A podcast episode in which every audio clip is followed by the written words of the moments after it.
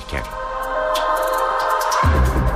Saat 17.01 ben Öykü Özdoğan eve dönerken haberlerle karşınızdayız. Türkiye ve dünyadan günün haberlerini aktaracağız. Önce özetlere bakalım. Kobani'de IŞİD'de savaşan Kürt güçlerine Peşmerge'nin yanı sıra Özgür Suriye ordusu da destek verecek. Cumhurbaşkanı Tayyip Erdoğan Estonya'da konuştu ve önemli mesajlar verdi. Özgür Suriye ordusu ve Peşmerge'nin Türkiye topraklarını kullanması sorun yaratmaz dedi. İstanbul'da bugün sarı toz alarmı verildi. Kanada, Almanya, Belçika olmak üzere 3 başkonsolosluğa zarf içinde sarı bir toz gönderildi. AFAD ekiplerinin Amerikan konsolosluğuna da çağrıldığı ifade ediliyor. Ayrıntıları Yağız Şenkal'den alacağız. İstanbul'da bu gece şiddetli yağış başlayacak ve 4 gün boyunca etkili olacak. Yağışla birlikte fırtına da görülecek. Günün gelişmelerinden öne çıkan başlıklar böyleydi. Şimdi ayrıntılar.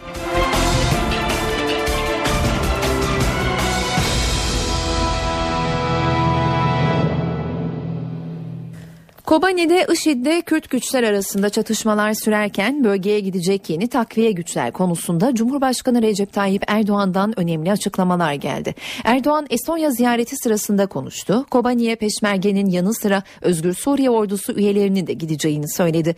Cumhurbaşkanı ÖSO'nun Kobani'ye Türkiye üzerinden gitmesi sıkıntı yaratmaz dedi. Tayyip Erdoğan Kobani'de savaşacak Peşmerge sayısının ise 200'den 150'ye düşürüldüğünü ifade etti.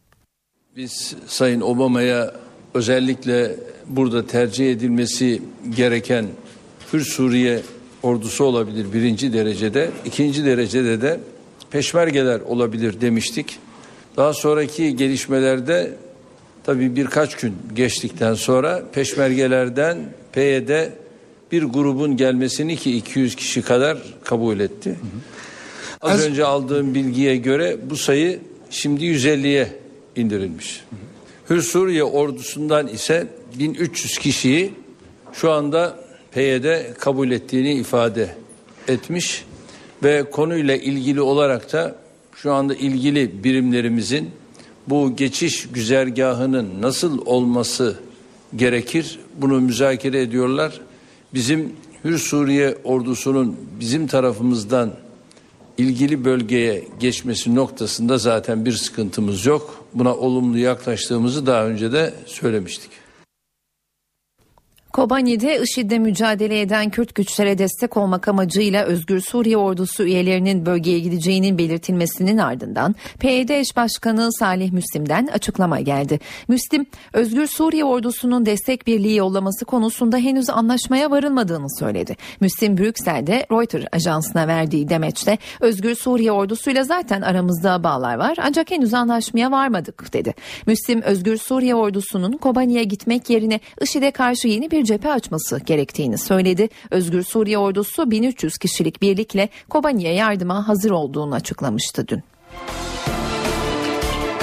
Kobani'deki son durumla devam edelim. Kentte son günlerin en şiddetli çatışmaları yaşanıyor. Silah sesleri Türkiye sınırından duyuluyor. Suriye kaynakları koalisyon uçaklarının 40 günlük bombardımanında 500'e yakın IŞİD militanının öldüğünü kaydediyor. Ayrıntıları NTV muhabiri Gökten Bedük Şanlıurfa Suruç'tan bildiriyor. İşit kuşatması altındaki Kobani kentinde çatışmalar 40. gününde sabah saatlerine itibaren kente yoğun bir şekilde hava saldırısı düzenlendi ve öğleden sonra çatışmalar yoğunlaştı artık. Çünkü artık bütün ağır silahlar kullanılıyor. Amerika önce C-130 tipi uçaklarla yardım yapmıştı hatırlayacaksınız silah yardımı. Bu silahlardan bazıları IŞİD'in eline geçti. YPG'nin eline geçen silahlar vardı. İşte bu çatışmalarda artık o silahların da Amerika tarafından gönderilen silahların da kullanıldığı belirtiliyor. Çatışmaların yoğunlaştığı yerlerse kentin doğu mahalleleri ve Mürşit Pınar sınır kapısı. Bizim bulunduğumuz tepeden sık sık bu e, çatışmaların olduğu yerlerden dumanlar yükseliyor. O noktaları çok net bir şekilde görebiliyoruz. Özellikle Mürşit Pınar sınır kapısı için bir mücadele var.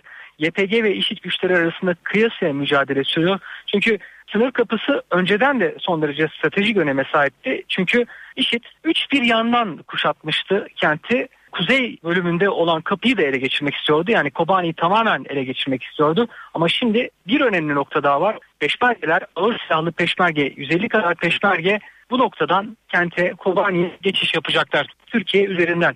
Peşmergelerin geçiş güzergahıyla ilgili henüz bir bilgi yok. hangi yoldan gelecekler? Yani hava yoluyla mı gelecekler, karayoluyla mı? Şu anda belli değil. Türkiye yoluyla gelmelerini istiyor Urfa'ya. Urfa'dan da Suruç'a, Suruç'tan da az önce sözünü ettiğim Mürşit sınır kapısından Kobani kentine giriş yapmasını istiyor Peşmerge güçlerinin. Evet Batı yönünde de çatışmalar devam ediyor. Bütün hızıyla sürüyor. Dün Batı yönünde e, Yumurtalık köyü var Türkiye sınırları içerisinde. Onun hemen karşısında Tilşehir Tepesi'ni gördük. Suriye'deki Tilşehir Tepesi için büyük bir mücadele vardı. Önce IŞİD ele geçirdi. Kendi bayraklarını tepeye diktiler. Yaklaşık iki saat sonra Amerikan hava saldırısı başladı. Uçak saldırılarının ardından tepede 7 IŞİD militanı hayatını kaybetti. Daha sonra bölgedeki Kürt güçleri o tepeyi Tilşehir Tepesi'ni bir kez daha ele geçirdi ve şu anda o tepede YPG bayrağı dalgalanıyor. Amerikan Federal Soruşturma Bürosu FBI önemli bir uyarıda bulundu. FBI, IŞİD'in gazeteci kaçırarak Suriye'ye götürülebileceğini kaydetti. FBI'nin elde ettiği istihbarata göre IŞİD militanlarına Suriye ve Irak'a düzenledikleri hava operasyonları nedeniyle Amerika ve müttefiklerine misillemede bulunulması çağrısı yaptı. Militanlara gazetecilerin hedef seçilebileceği belirtildi. FBI bu nedenle Amerikan medya kuruluşlarını uyardı. IŞİD militanlarının kılık değiştirerek gazetecilere yaklaşabileceğine dikkat çekildi. İstanbul'da bugün sarı toz alarmı verildi. Dört konsolosluğa içinde sarı toz bulunan zarf gönderildi. Ekipler konsolosluklarda inceleme yapıp sarı tozdan örnekler aldı. Son durumu NTV muhabiri Yağız Şenkal bildiriyor.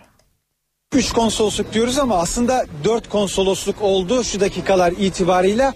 Bu e, toz paniği şimdi Amerikan konsolosluğunda da sıçradı. AFAD ekipleri biraz önce Amerikan Başkonsolosluğuna gittiler. Aslında sabah saatlerinden beri Amerikan konsolosluğunda da e, böyle bir mektup gittiği iddiaları konuşuluyordu. Ancak bu doğrulanamamıştı. En azından konsolosluk öndeki trafik bunu göstermiyordu. Fakat öğleden sonra Amerikan Başkonsolosluğu yetkilileri AFAD'a haber verdiler ve AFAD ekipleri biraz önce Amerikan Başkonsolosluğu'na gittiler ve şu anda orada da incelemeler yapıyorlar. Şimdi sabahtan beri neler oldu? Tam bir özetleyelim onu. Şu anda dört başkonsoloslukta ki bunlar Amerikan Başkonsolosluğu, Almanya Başkonsolosluğu, Belçika ve Kanada Başkonsolosluklarında alarm durumu var. Bunun nedeni ne? Çünkü sabah saatlerine itibaren bu ilk etapta Almanya, Belçika, Kanada'da olduğu anlaşılmıştı.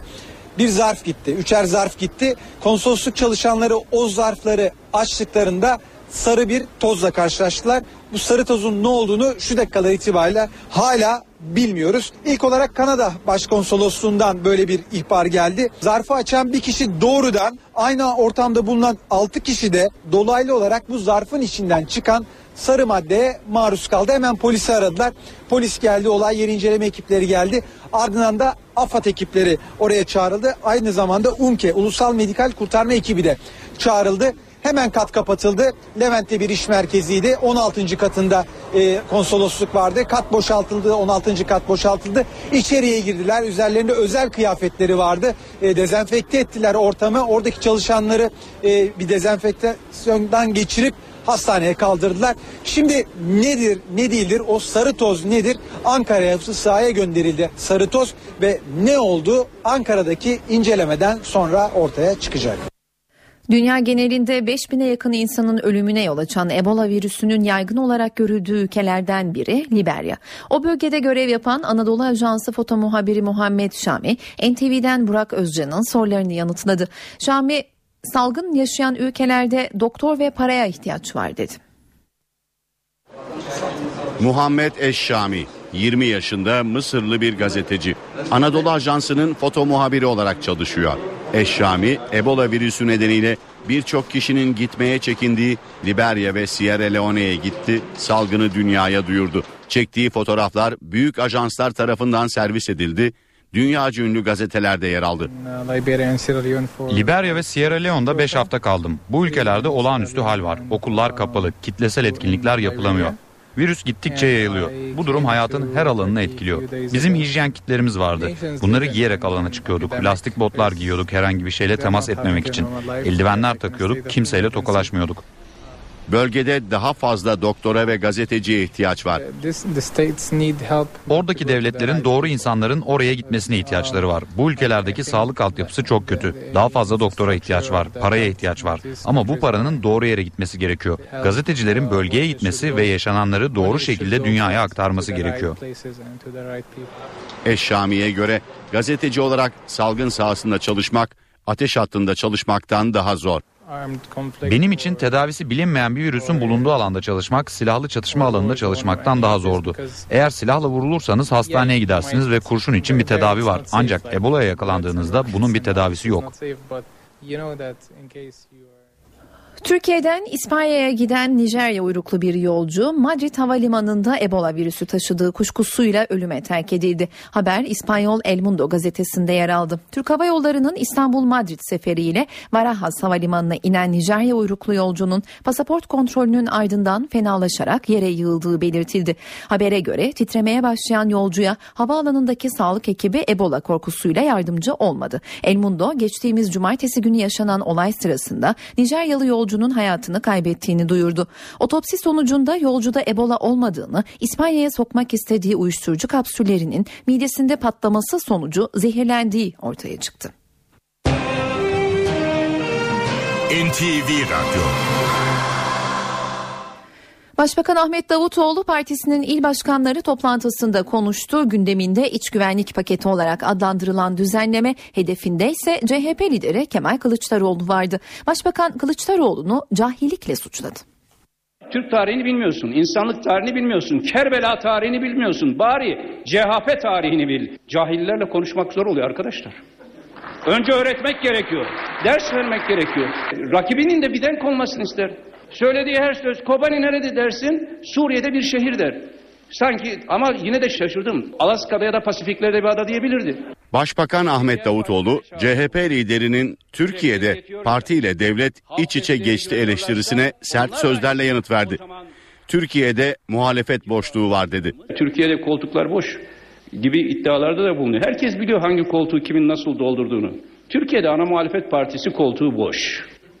Biz ana muhalefet partisi arıyoruz. Ana muhalefet partisi. Karşımıza çıkacak, tartışacak kalibrede lider arıyoruz. Yok. Başbakanın gündeminde güvenlik paketi de vardı. Molotov kokteyliyle bir yere yaklaşan ateşli silahla yaklaşmış muamelesi görecek. Şimdiden uyarıyorum. Ellerinde Molotov kokteyliyle ambulansa yaklaşırlarsa terörist muamelesi görecekler ve durdurulacaklar. Maskeyle birisi herhangi bir yere doğru yürüyorsa bir suç işlemeye hazırım diyor o, o görüntüsüyle. O suç işlemeye hazırsa biz de suçu engellemeye hazırız. Tespit ettiğimiz her vandaldan yıktıkları yerin tazminatını alacağız. Davutoğlu paketteki isim değiştirme kolaylığı düzenlemesini de kendinden örnek vererek anlattı. Bizim soyadı kanunu geldiğinde soyadımız Kalkanmış. Benim hala ilk nüfus cüzdanımda Kalkan yazar 59'da. Neden? O zaman oğlu soyadı koymak yasakmış. Kanun değişince babam gitmiş değiştirmiş hala ilk nüfus cüzdanı kalkanı silmişler Davutoğlu yazmışlar. Şimdi ise yine mahkeme gerekiyor. Bundan sonra serbest. İsim sahibi olmak herkesin zati hakkıdır. Başbakan genişletilmiş il başkanları toplantısının her ay başka bir ilde yapılacağını da açıkladı. Cumhuriyet Halk Partisi lideri Kemal Kılıçdaroğlu 29 Ekim'de Beştepe'de yeni Cumhurbaşkanlığı binasında verilecek resepsiyona katılmayacak. Kılıçdaroğlu o davete gidenleri de tarih affetmeyecek dedi. Kılıçdaroğlu kendisini eleştiren başbakana da sert sözlerle yüklendi. Ahmet Davutoğlu'na devleti devlet adamı gibi yönet diye seslendi. Bizi Aksaray'da bekliyorlarmış. Şunu söyledim. Gitmeyin, kirlenmeyin. Gidenler kirlenecektir. CHP Genel Başkanı Kemal Kılıçdaroğlu 29 Ekim resepsiyonunun yeni Cumhurbaşkanlığı binasında yapılacak olmasına tepki gösterdi. Ben katılmayacağım dedi. Davetlilere çağrı yaptı. Oraya gidenler de açıkça söylüyorum. Kimliği ne olursa olsun. ister sanatçı ister iş adamı. Mahkeme kararıyla yapımı durdurulan ama mahkeme kararı dinlenmeyen kaçak bir yapıya gidip Cumhuriyeti kutlamak istemek için Erdoğan'ın dizinin dibine çöken insanları tarih affetmeyecektir. Parti meclisi toplantısı öncesinde konuşan CHP liderinin gündeminde Kobani gerilimi de vardı. Kılıçdaroğlu kendisine sussun diyen başbakana tepki gösterdi. Koşa koşa İmralı'ya gittiler. Şu Türkiye Cumhuriyeti hükümetinin geldiği noktayı nasıl içinize sindirirsiniz? Ben buna itiraz etmeyeceğim de kim itiraz edecek? Ben konuşmayacağım da kim konuşacak? Bana sen sus diyor. Önce sen sus. Aklını başına topla ve devleti adam gibi yönet. Kılıçdaroğlu yeni güvenlik paketine de tepki gösterdi. Kimsenin hukuki güvencesinin kalmayacağını öne sürdü. NTV Radyo Para ve sermaye piyasalarından son verileri aktaralım. Serbest piyasada dolar 2.23, euro 2.83'ten işlem görüyor. Kapalı çarşıda Cumhuriyet altını 597, çeyrek altın 145 liradan satılıyor. BIST 100 endeksi ise şu sıralarda 79.107 puan seviyesinde. Eve dönerken haberleri ara veriyoruz. Yeniden karşınızda olacağız. NTV Radyo İstanbul'daki trafik durumunu aktaralım. Bir kaza haberiyle başlayalım. Barbaros Bulvarı Yıldız'dan Boğaziçi Köprüsü yönüne doğru zincirleme bir trafik kazası var. Bu nedenle bu bölgedeki trafik oldukça yoğun görünüyor. Anadolu yakasına geçince Altunizade'ye kadar sürüyor bu yoğunluk. Fatih Sultan Mehmet Köprüsü ise Kemerburgaz ayrımından köprü çıkışında Anadolu yakasında Kavacık'a kadar kesintisiz olarak yoğun görünüyor. Şu sıralarda aksi istikamette Fatih Sultan Mehmet Köprüsü Ümraniye Elmalı'dan itibaren yoğun Boğaziçi Köprüsü ise Çamlıca yokuşundan itibaren yoğun görünüyor. Avrupa yakasında iki terli tekstil kent istikametinde de bir sıkışıklık var. Aksi istikamette Hastal Mahmut Bey istikametinde Gazi Mahallesi'nden başlayan bir yoğunluk var. Bu yoğunlukta Mahmut Bey gişelere kadar sürüyor. Avrupa yakasında bir kaza haberini paylaşalım. Tem Halkalı Bahçeşehir yönünde yaralanmalı bir trafik kazası var. Bu nedenle bu bölgede de trafik oldukça yoğun görünüyor. Şirin Evler İnceli yönünde bir araç arızası var. Bu da bölge trafiğini yoğunlaştırıyor. İyi yolculuklar dileriz. Saat 18.01 ben Öykü Özdoğan eve dönerken haberlerde Türkiye ve dünyada günün öne çıkan haberlerin başlıklarını aktarıyoruz.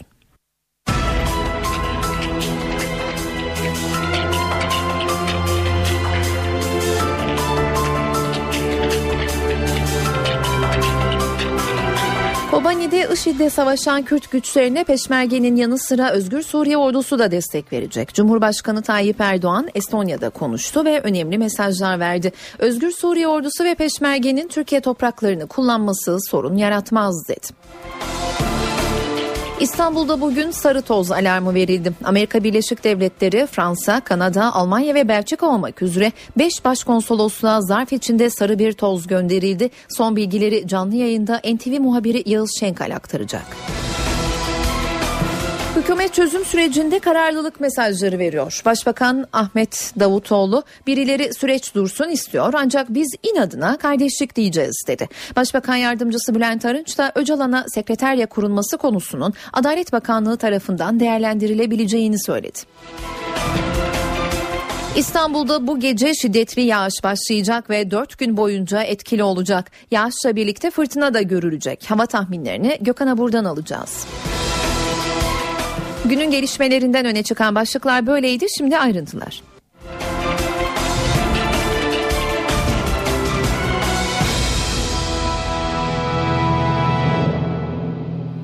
İstanbul'da sarı toz alarmı verilen başkonsolosluk sayısı 5'e yükseldi. Kanada, Almanya, Belçika, Fransa ve Amerika'dan sonra Şimdi de Fransa Başkonsolosluğu'nda inceleme yapılıyor. Ayrıntıları NTV muhabiri Yağız Şenkal bildiriyor. 5 konsolosluk ve üstüne üstlük bir de PTT şubesi Galatasaray'daki postanede de şu anda AFAD ekipleri aramalar yapıyorlar. Ee, ilk, ilk etapta Almanya, Belçika ve Kanada'da arama yapılmıştı.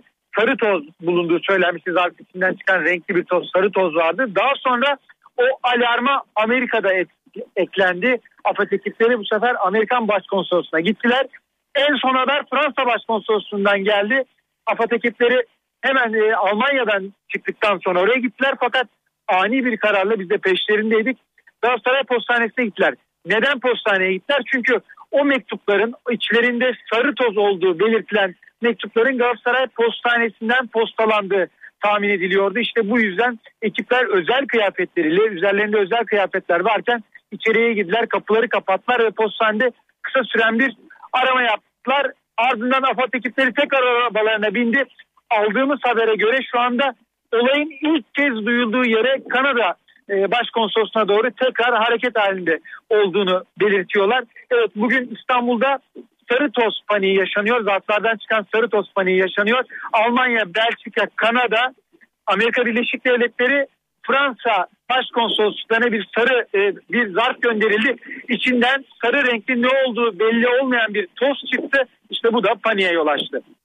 Dünya genelinde 5000'e yakın insanın ölümüne yol açan Ebola virüsünün yaygın olarak görüldüğü ülkelerden biri Liberya.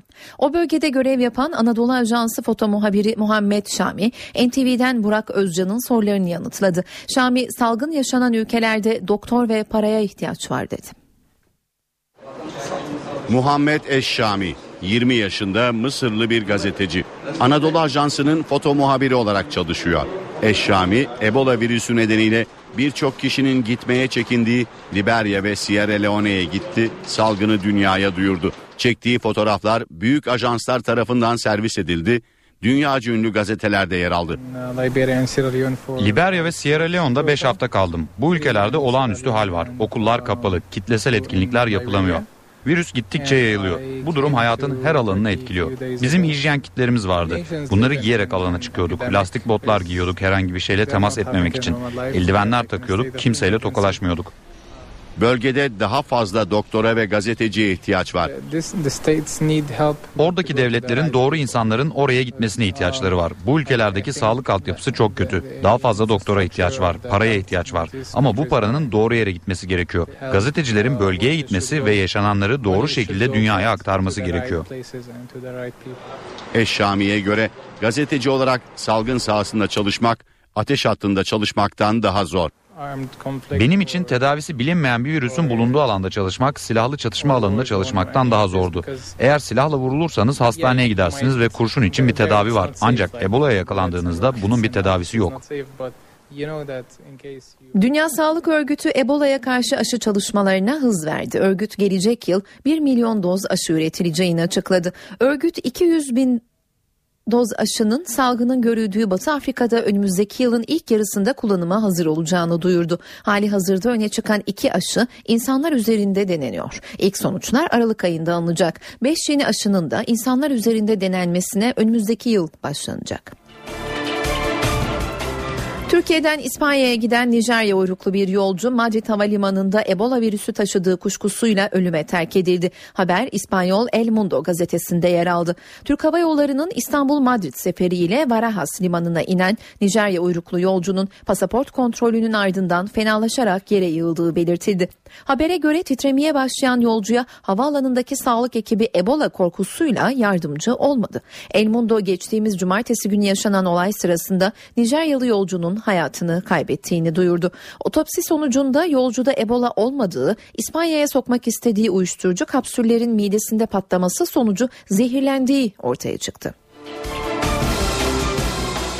Kobani'de IŞİD'de Kürt güçler arasında çatışmalar sürerken bölgeye gidecek yeni takviye güçler konusunda Cumhurbaşkanı Erdoğan'dan önemli açıklamalar geldi. Erdoğan Estonya ziyareti sırasında konuştu. Kobani'ye Peşmerge'nin yanı sıra Özgür Suriye ordusu üyelerinin de gideceğini söyledi. Cumhurbaşkanı Özgür Suriye ordusunun Kobani'ye Türkiye üzerinden gitmesi sıkıntı yaratmaz dedi. Tayyip Erdoğan Kobani'de savaşacak Peşmerge sayısının ise 200'den 150'ye düşürüldüğünü ifade etti biz Sayın Obama'ya özellikle burada tercih edilmesi gereken Hür Suriye ordusu olabilir birinci derecede. ikinci derecede de peşmergeler olabilir demiştik.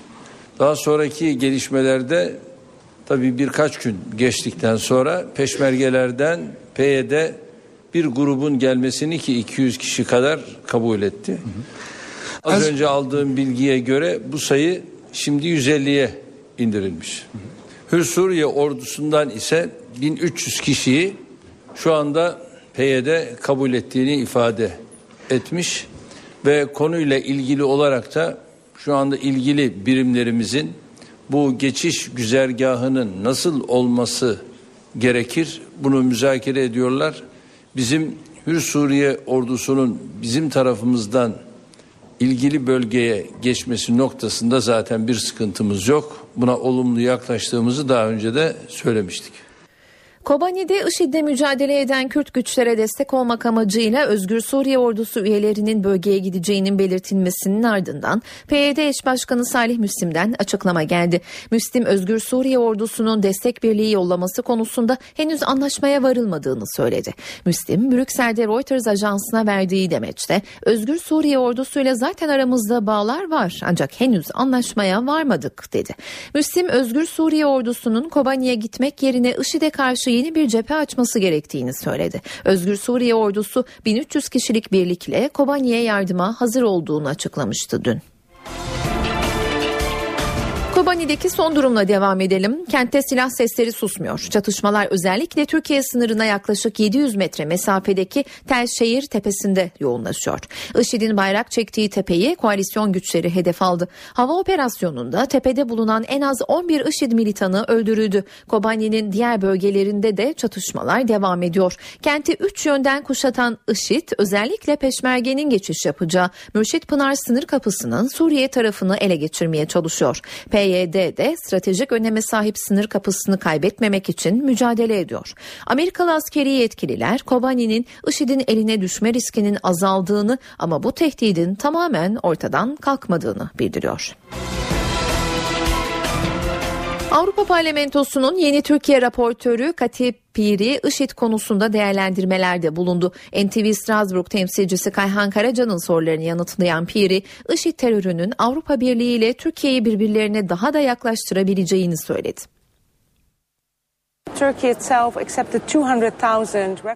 Türkiye Kobani'den 200 bin mülteciye kapılarını açtı. Türkiye'nin rolüne bakınca bunun yeterince dile getirilmediğini düşünüyorum. Kobani'de IŞİD'e karşı mücadele veren Kürt savaşçıların desteklenmesi gerektiğini de söyledim. Zira IŞİD sadece Suriye ve Irak değil, Türkiye ve bizim için de bir tehdit. Güçlü bir koalisyona ihtiyacımız var. Avrupa Parlamentosu'nun yeni Türkiye raportörü Kati Piri NTV'ye konuştu. Piri, IŞİD terörünün Türkiye ile Avrupa Birliği'ni birbirlerine daha da yakınlaştıracağı görüşünde. Yaşananlar aslında Avrupa Birliği Türkiye ilişkilerine olumlu yansımalı. Ortak bir tehditle karşı karşıyayız. Bu tehdit IŞİD adlı bir terör örgütüdür. Bu durum bizim ilişkilerimizi daha da kuvvetlendirmeli. Türkiye ve Avrupa Birliği'nin birbirine ihtiyacı var.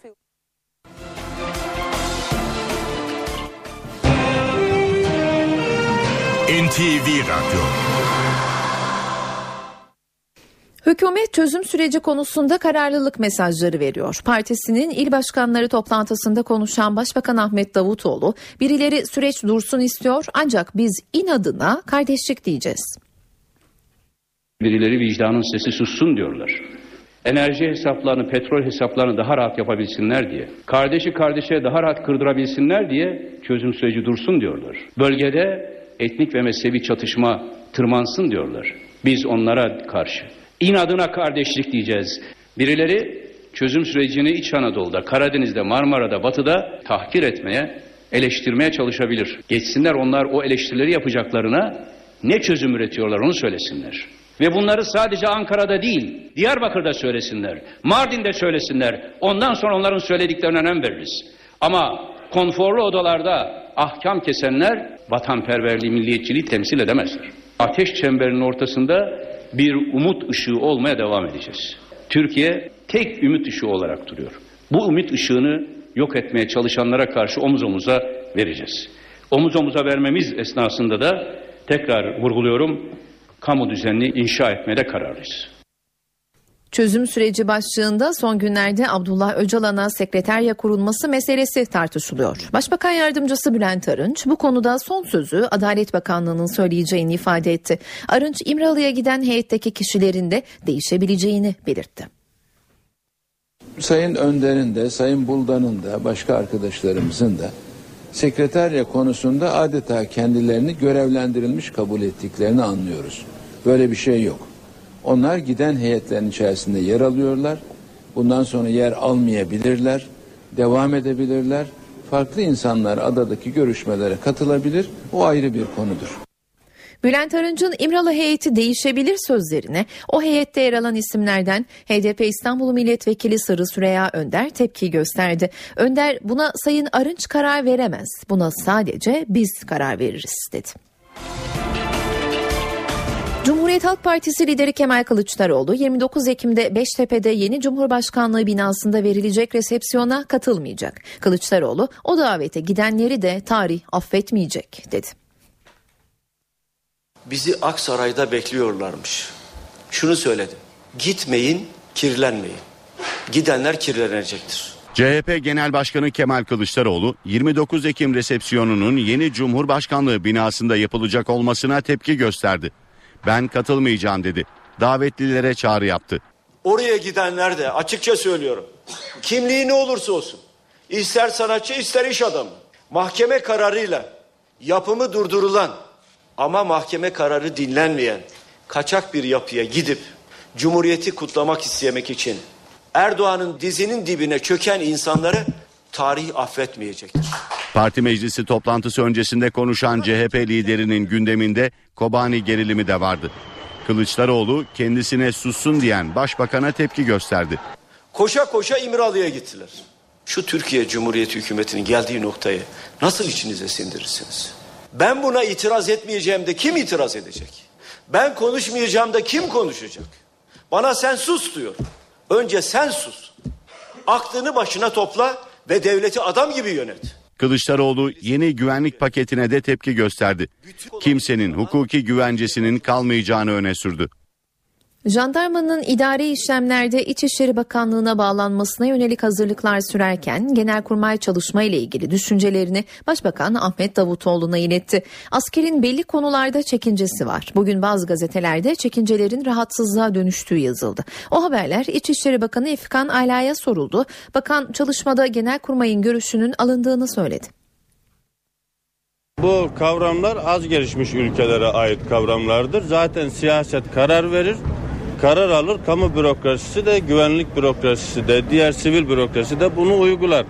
İçişleri Bakanı Efkan Ala, yeni jandarma düzenlemesine gelen tepkilere böyle yanıt verdi. Siyaset karar alır, bürokrasi uygular dedi. Bakan Genelkurmay'ın görüşlerinin alındığını da söyledi. Genelkurmay Başkanlığı'nın değerlendirmelerini aldık. Yazılı görüşlerini de aldık. Sözlü değerlendirmeler birlikte de yaptık. Katkılar da var, çekinceler de var. Biz hepsini değerlendirip kararı veriyoruz. Yeni düzenlemeyle jandarma sicil ve atamalarda İçişleri Bakanlığı'na bağlanacak. Bakan Alaya Asker'in kurum siyasi etkilere açık hale gelebilir endişesi de soruldu. Bu ne demektir? Yani siyasallaşması, siyaset kötü bir şey midir? Kararı siyasetçiler alacak, e, bürokrasi de ister güvenlik bürokrasisi olsun, ister sivil bürokrasi olsun bu alınan kararları uygulayacak. Bu kadar net ve basittir. Bunlar demokrasinin temel kurallarıdır. 17 Aralık soruşturmasında adı geçen 4 eski bakanla ilgili mecliste kurulan komisyon İstanbul'da iş adamı Rıza Sarraf ve eski İçişleri Bakanı Muammer Güler'in oğlu Barış Güler'i dinledi. Soruşturma alt komisyonu üyeleri Hakkı Köylü, Yusuf Başer ve Ercan Cengiz hafta başından bu yana İstanbul Adliyesi'nde çalışmalarını yürütüyor. Komisyon İstanbul Adliyesi'nde 17 Aralık dosyasında ismi geçen tüm kişileri ifade vermeleri için davet etti. Bugün Rıza Sarraf ve Barış Güler ifade için adliyeye geldi. İki isim de komisyon üyelerinin sorularını yanıtsız bıraktı. 17 Aralık soruşturmasında 53 kişi hakkında takipsizlik kararı verilmişti. 2009 yılında ilk adımı atılan Alevi açılımı için Başbakan Ahmet Davutoğlu kurmaylarına çalışma yapın talimatı verdi. En önemli başlık cemevlerinin statüsü ve Alevi dedelerinin durumu olacak. Cemevlerinin statüsü de yasayla tanımlan dan cemevlerine bütçe ayrılması bu kapsamda Alevi dedelerine maaş bağlanması ihtimal dahilinde. Alevi açılımı yeniden gündemde. Başbakan Ahmet Davutoğlu daha önce bu konuda çalışma yapan bakan ve bürokratlarla toplantı yaptı. Yeni adımlar atmadan önce bilgileri aldı. Alevi açılımı 2010 ve 2013 yıllarında iki kez gündeme geldi. Yapılan çalıştayların sonunda bir de rapor hazırlandı. En çok tartışılan konu cemevlerine ibadethane statüsü verilmesi. Daha önce hazırlanan raporda cemevlerine hukuki statü kazandırılmalı ve ihtiyaçları eşitlik ilkesine uygun şekilde devletçe karşılanmalı tespiti yer almıştı. Cemevlerinin inanç ve kültür merkezi olarak hizmet vermesi formülü de gündeme gelmişti. Ama henüz bir adım atılmadı. Bir başka konu Alevi dedeleriyle ilgili. Alevi dedelerine eğitim semineri düzenlenmesi ve bu seminere katılanlara inanç önderi sertifikası verilmesi gündeme gelmişti. Sertifikalı dedelere maaş bağlanması da üzerinde çalışılan konulardan biriydi. Tüm bu çalışmalar şimdi Başbakan Ahmet Davutoğlu'nun önünde. Hangi adımların nasıl atılacağı netleştirilecek. Atılacak adımları bizzat Başbakanın açıklaması bekleniyor. İstanbul Üniversitesi'nde bugün yine kavga çıktı. Fen Fakültesi'nde Kobani'deki IŞİD saldırılarını protesto için toplanan grupla karşıt görüşlü öğrencilerin kavgasında bu kez kan aktı. Kavga üzerine üniversiteye çevik kuvvet polisi girdi. Güvenlik güçleriyle göstericiler arasında kovalamaca yaşandı. Kavgada çok sayıda öğrenci başından yaralandı. Yaralı öğrenciler üniversitenin önüne gelen ambulanslar tarafından hastaneye kaldırıldı. 17 kişi gözaltına alındı. Eskişehir'de Gezi Parkı eylemlerinde dövülerek öldürülen Ali İsmail Korkmaz'la ilgili davada yeni kamera görüntüleri ortaya çıktı. O görüntülerde sanık polislerden biri olayı gören yerdeki otelin çalışanlarından güvenlik kamerasını kapatmasını istiyor. Olayın ardından otele ait güvenlik kamerası kaydında 20 dakikalık kayıp tespit edildi. Hard disk TÜBİTAK'a gönderildi. Kayıtlarda olmayan kapatma talebini içeren diyalog TÜBİTAK'ın çalışmasıyla ortaya çıkarıldı. Görüntüler delil karartmanın kanıtı olarak dava dosyasına girdi. Ali İsmail Korkmaz'ın bir grup polis ve sivil tarafından dövülerek öldürüldüğü iddiasıyla açılan dava Kayseri 3. Ağır Ceza Mahkemesi'nde halen devam ediyor. Korkmaz'ı tekmeleyen polis memuru Mevlüt Sarıdoğan için müebbet, 3'ü polis 7 sanık içinse 15 yıla kadar hapis cezası isteniyor.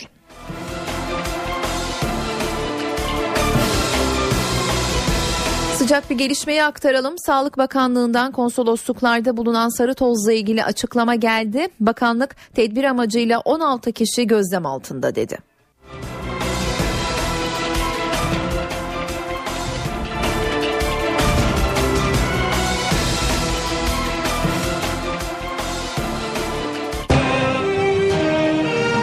NTV Radyo ve sermaye piyasalarından son verileri aktaralım. Serbest piyasada dolar 2.23, euro 2.82'den işlem gördü. Cumhuriyet altını 597, çeyrek altın 144 liradan satıldı ve BIST 100 endeksi haftayı 79.417 puandan tamamladı. Aranın ardından yeniden karşınızda olacağız. Eve dönerken devam ediyor. Saat 18.30 ben Öykü Özdoğan. Eve dönerken haberlerde yeniden karşınızdayız. İstanbul'daki sarı toz alarmı ile ilgili Sağlık Bakanlığı'ndan açıklama geldi. Bakanlık tozla temasa geçen 16 kişinin tedbir amacıyla gözlem altında olduğunu, toz numunelerinin sonuçlarının da pazartesi günü açıklanacağını duyurdu. Kobani'de IŞİD'de savaşan Kürt güçlerine Peşmerge'nin yanı sıra Özgür Suriye ordusu da destek verecek. Cumhurbaşkanı Tayyip Erdoğan Estonya'da konuştu ve önemli mesajlar verdi. Özgür Suriye ordusu ve Peşmerge'nin Türkiye topraklarını kullanması sorun yaratmaz dedi. IŞİD'in kuşatması altındaki Kobani'de yaralandıktan sonra Türkiye'ye getirilen 7 YPG'li hayatını kaybetti. Ölen YPG'lilerden birinin geçen yıl Bingöl cezaevinden firar eden 18 PKK'lıdan biri olduğu öğrenildi.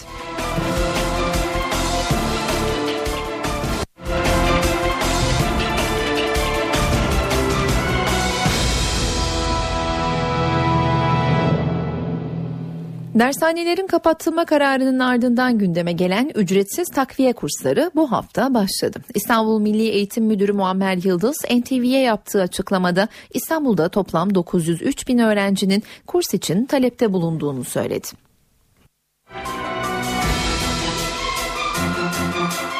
bir dershane mantığıyla burada çocuklara daha fazla test çözmek, daha fazla soru çözmek gibi bir mantığı yok. Normal okuldaki işleyişe bir takviye. Ücretsiz takviye kursları bu hafta başladı. Dershanelerin kapatılma kararının ardından gündeme gelen kurslardan ortaokul ve lise öğrencileriyle mezunlar yararlanabilecek. Takviye kurslar internet üzerinden de takip edilebilecek. Hafta içi saat 22'ye dek takviye kurslar verilebilecek. Öğrenci ve veli takviye kurs öğretmenini seçebilecek. Ortaokul ve liselerde hafta içi, halk eğitim merkezlerinde de hafta sonu bu kurslar düzenlenecek. Biz İstanbul genelinde bu talepleri karşılayabilecek hem altyapımız var hem de yeterince öğretmenimiz müracaat ediyor. İstanbul Milli Eğitim Müdürü Muammer Yıldız, temel eğitimden orta öğretime geçiş yerleştirmeleri sonucu evinden uzakta eğitim gören öğrenciler için de çözüm geliştirdiklerini anlattı. Çocuklarımızı biz Anadolu, Fen ve Sosyal Bilimler liselerinin dışında sadece çok program liselere, meslek liselerine ve imam hatip liselerine yerleştirebiliyoruz. Ee, ilçeye böyle bir komisyona dilekçe verdiği takdirde çok uzakta benim çocuğum gitmek istemiyor e, dediği zaman şu anda bu sorunu çözmüş oluyoruz. İstanbullular dikkat gece yarısı itibariyle İstanbul şiddetli rüzgar ve yağışın etkisine girecek. Büyükşehir Belediyesi gece yarısı başlayacak sağanak yağış ve yer yer fırtına seviyesine ulaşacak rüzgarın hafta başına kadar aralıklarla etkili olacağını duyurdu. Radar görüntülerine göre saatte metrekareye ortalama 75 kilogram yağış düşeceği gözleniyor.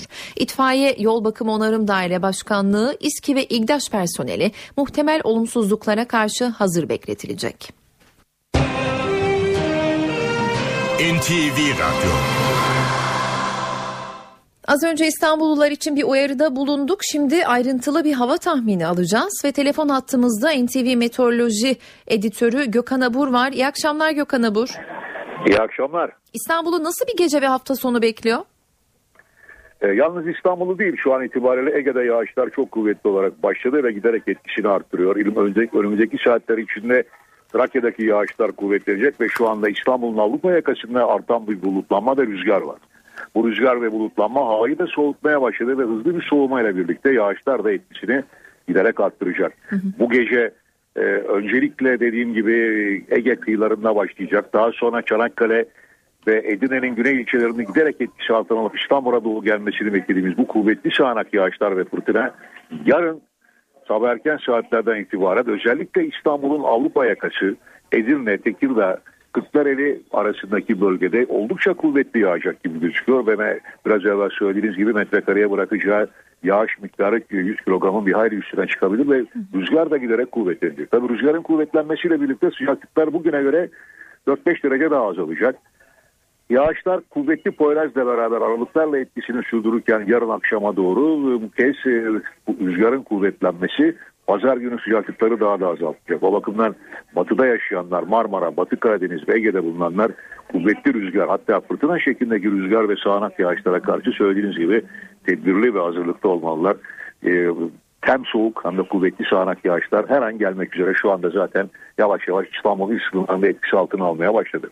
Peki e, sevgili Gökhan Abur daha önceki fırtınalarda İstanbul'da yer yer çatıların uçtuğunu görmüştük. Hafta sonu bunun tekrarı olabilir mi? Ee, rüzgar kuvvetli fırtına boyutlarına çıkar demiştim. Ee, pazar günü çok kuvvetli rüzgar gözüküyor. Pazar günü Poyraz yer yer hızını 50-60 kilometreye kadar çıkartacak. O zaman tabii ki çok e, bu dediğiniz şeyler yer yer olabilir. E, o çünkü fırtınaya çok yakın bir rüzgar. Dolayısıyla pazar günü rüzgar çok daha kuvvetli, çok daha tedbirli olmakta fayda var. Ama şu an bu akşamdan itibaren giderek zaten kuvvetlenecek ve şu anda da İstanbullular hissetmeye başlamışlardır. Avrupa yakasında bulunanlar rüzgar giderek kuvvetleniyor. Peki. Teşekkür ediyoruz yayınımıza katıldığınız için. Ben teşekkür ediyorum. İyi hafta sonları diliyorum. Teşekkürler size de. NTV Meteoroloji Editörü Gökhan Abur telefon hattımızdaydı. İstanbul Üsküdar'da Valide Bağ Korusu'nun yanında bulunan araziye cami inşaatı yapılmasıyla başlayan gerginlik sürüyor. İnşaatı protesto eden vatandaşlar koru önündeki eylemlerini sürdürüyor. Vatandaşlar eylemlerinin cami yapılmasına değil alana inşaat yapılmasına karşı olduğunu ifade ediyor.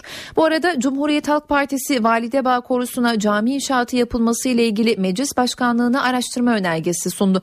Önergede yanlış kentleşme ve betonlaşmanın hızla yayıldığı İstanbul'da doğal ve tarihi özellikler özellikleri bulunan Validebağ korusunun halkın kullanımına bırakılarak korunması gerektiği belirtildi. Enerji Bakanı Taner Yıldız bu kış doğalgaz tedariki konusunda sıkıntı yaşanabileceğine dikkat çekti. Enerji yönetimi önlem almaya başladı. Bu kapsamda ilk adım atıldı bile. Katar'dan sıvılaştırılmış doğalgaz alımı için sözleşme imzalandı. Ayrıca doğalgaz depolama kapasitesi de artırılacak. Böyle bir ihtimal var. Enerji ve Tabi Kaynaklar Bakanı Taner Yıldız, doğalgaz tedariki ile ilgili bu uyarıyı yaptı. Bakan Yıldız'ın vurguladığı sıkıntı ihtimalinin kaynağı Ukrayna. Türkiye aslında Ukrayna'dan doğalgaz almıyor. Ancak Türkiye enerji kaynağının %12,5'unu Ukrayna üstünden gelen batı hattından sağlıyor. Rusya'dan alınan yıllık 30 milyar metreküp doğalgazın 14 milyar metreküpü batı hattından geliyor. Avrupa Birliği Rusya-Ukrayna arasındaki görüşmelere rağmen Rusya Devlet Başkanı Putin'in son açıklamalarına göre sorun tam olarak aşılamadı. Türkiye bu nedenle batı hattından gaz akışında aksama ihtimaline karşı yeni önlemler geliştiriyor. Bizim bütün enerji kaynaklarını özellikle Aralık ve Ocak ayında full kullanmamız gerekiyor. BOTAŞ kısa vadeli ilk önlem adımını spot piyasadan tankerlerle likit doğalgaz alarak atacak. Katar'la 1,2 milyar metreküp likit doğalgaz alımı sözleşmesi imzalandı. Cezayir'den 4,4 milyar metreküp likit doğalgaz alım anlaşmasının da süresi uzatıldı. Nijerya'dan da 1,3 milyar metreküp likit doğalgaz alınacak. Likit gazı doğalgaza çeviren Ali Ağa ve Ereğli terminallerinin tam kapasite çalışması için de bağlantılar yapıldı. Önlemler çerçevesinde elektrik santrallerinin bakım onarımı doğalgaz tüketiminin yüksek olduğu günlerde yapılmayacak. Silivri'deki doğalgaz depolama kapasitesi 2,8 milyar metreküpe çıkarılacak. Ek olarak Tuz Gölü'nde 1 milyar metreküp kapasiteli yeni doğalgaz depolama tesisi yapılacak. BOTAŞ, Rusya, İran ve Azerbaycan'dan sözleşme miktarından az doğalgaz gelmemesi için de temaslarda bulunuyor. İstanbul Kadıköy'de inşaat iskelesi çöktü. Bir işçi hayatını kaybetti. Olay Kozyatağı Değirmen çıkmazında yapımı süren bir rezidans inşaatında yaşandı. Çalıştığı inşaat iskelesi çöken 22 yaşındaki Sezer Karakaş 14. kattan demir ve kalasların arasına düştü. Karakaş olay yerinde yaşamını yitirdi. Eve dönerken haberler kısa bir aranın ardından devam edecek. Eve dönerken devam ediyor. Saat 18.44 ben Öykü Özdoğan eve dönerken haberlerle yeniden karşınızdayız. Meclis Genel Kurulu dün akşam önemli bir düzenlemeyi yasalaştırdı. Elektronik ticaretin düzenlenmesini öngören kanun gündelik hayatta belki de birçok insanın rahatsız olduğu konuya çare olacak. Artık cep telefonlarına izinsiz reklam ve pazarlama mesajları gönderilemeyecek. Düzenlemenin ayrıntılarını NTV Ankara İstihbarat Şefi Ahmet Ergen ekonomi günlüğünde anlatacak. Ahmet. Evet, e, izinsiz e, cep telefonu ya da elektronik e, posta yoluyla cep telefonu ve diğer cihazlara gelecek ticari reklamlar sınırlanacak. Bu konudaki getirilen kuralları ihlal edenlere de yapılan eylemin şekline göre 50 bin liraya kadar para cezası gelecek. Belki böyle özetlemek mümkün ama detay olarak aktaralım. Dün akşam Meclis Genel Kurulu'nda kabul edilen yasaya göre ticari elektronik iletiler alıcılara ancak önceden onayları alınmak kaydıyla gönderilebilecek bir e, izin mekanizmasının devreye sokulması şart olacak. İnternet ve cep telefonu üzerinden gelen reklamlara bundan böyle yasa yürürlüğe girdikten sonra ve gelecek olan iletide göndericinin tanınmasını sağlayan bilgiler açıkça yer alacak. Yine e, iletinin e, elektronik posta ya da kısa mesajın konu, amaç ve eğer başkası adına yapılmışsa kimin adına yapıldığına ilişkin bilgileri e, bilgilere de yer verilecek. Yine alıcılar diledikleri zaman gerekçe belirtmeksizin ileti almayı reddedebilecek. Bu durumda 3 gün içinde elektronik iletinin gönderimi durdurulacak. Bu e, tarzda yükümlülükleri var. E, bu iletileri, reklamları gönderenlerin. Yasaya göre kimden geldiği belli olmayan mesaj ve ileti gönderenlere 1000 lirayla 10 bin lira arasında cezalar var.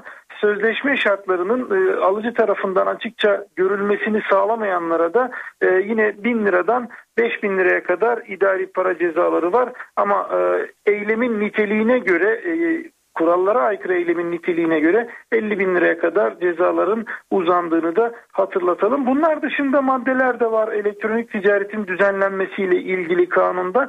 Birkaç başlıkta aktarmamız gerekirse kişisel veriler kişinin onayı olmadan üçüncü kişilere iletilemeyecek. Yani kişilerle ilgili bilgiler e, elektronik posta adresi ya da cep telefonu e, numarası gibi bilgiler onay olmaksızın başka bir yere iletilmeyecek. Yine internet alışveriş siteleri kullanıcıların bu sitelere girerken sağladığı içeriği kontrol edecek. Bu şirketlerin böyle bir yükümlülüğü olacak. İndirim, hediye gibi promosyonlar ve promosyon amaçlı yarışmaların bu nitelikleri de açıkça e, belli olacak şekilde ortaya konulacak öykü.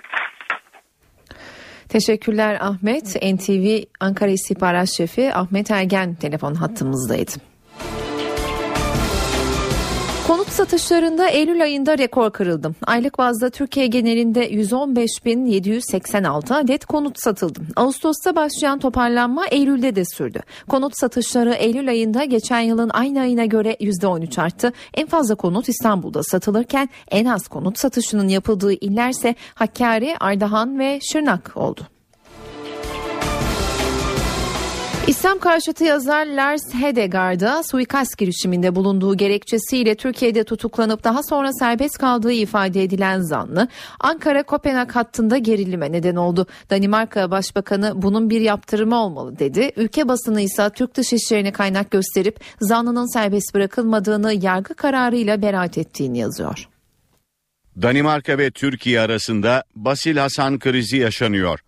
İslam aleyhtarı yazar Lars Hedegaard'ı öldürme girişiminde bulunduktan sonra Türkiye'de yakalanan Basil Hasan'ın serbest bırakılmasına Danimarka'nın tepkisi dinmiyor. Konuyla ilgili Danimarka Başbakanı Helle Thorning Smith'ten bir açıklama geldi. Smith, Türkiye'nin Basil Hasan'ı serbest bırakmasının bir yaptırımı olmalı. Ancak konuyu Avrupa Birliği'ne taşımak abes olur dedi. Krize neden olan Lübnan asıllı Danimarka vatandaşı Basil Hasan'ın akıbeti ise gizemini koruyor. 27 yaşındaki Hasan'ın Danimarka'dan gelen istihbarat üzerine 24 Nisan'da İstanbul Atatürk Havaalanı'nda annesini karşılarken yakalandığı biliniyor.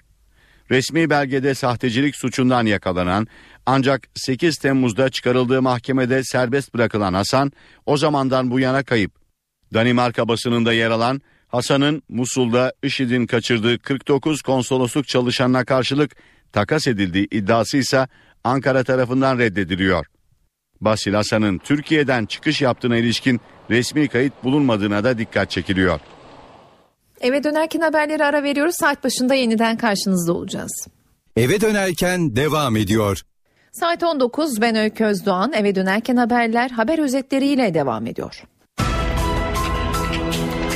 İstanbul'daki sarı toz alarmı ile ilgili Sağlık Bakanlığı'ndan açıklama geldi. Bakanlık şüpheli toz maddeyle temas eden 16 kişinin hastanede olduğunu, toz numunelerin sonuçlarının da pazartesi günü açıklanacağını duyurdu.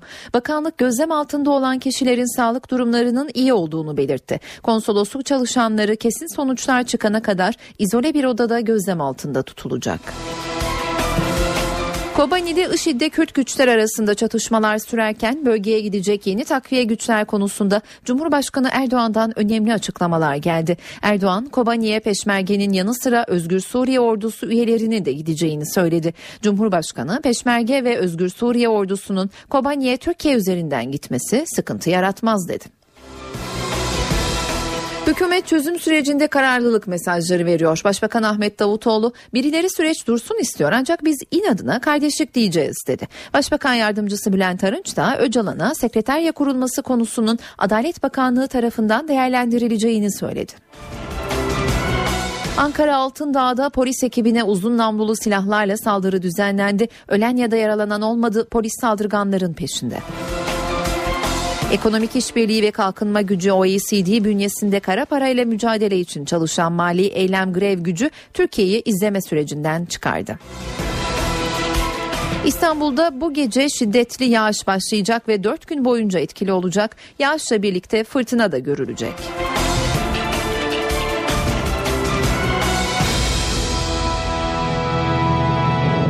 İstanbul'daki trafik durumunu aktaralım. Fatih Sultan Mehmet Köprüsü'nü kullanarak Avrupa yakasından Anadolu yakasına geçecek sürücüler için yoğunluğun Hastal'dan başladığını, Boğaziçi Köprüsü'nde ise Çağlayan'dan itibaren sıkışık olduğunu belirtelim. Aksi istikamette Fatih Sultan Mehmet Köprüsü'nün yoğunluğu Anadolu yakasında Acıbadem Köprüsü'nden başlıyor ve Avrupa yakasında köprü çıkışına kadar sürüyor. Boğaziçi Köprüsü'ne baktığımızda ise yoğunluk Acıbadem den itibaren köprü çıkışına kadar devam ediyor. Avrupa yakasında trafiğin yoğun olduğu bir başka güzergahsa Tem Bayrampaşa'dan Mahmut Bey gişelere kadar iyi yolculuklar dileriz. Eve dönerken haberlerin sonuna geldik. Ben Öykü Özdoğan, editör Sevan Kazancı, teknik masada Murat Çelik. İyi akşamlar, iyi hafta sonları diliyoruz. NTV Radyo'nun yayını kısa bir aranın ardından Sevin Okyay'ın hazırlayıp sunduğu Köşe Bucak programıyla devam edecek.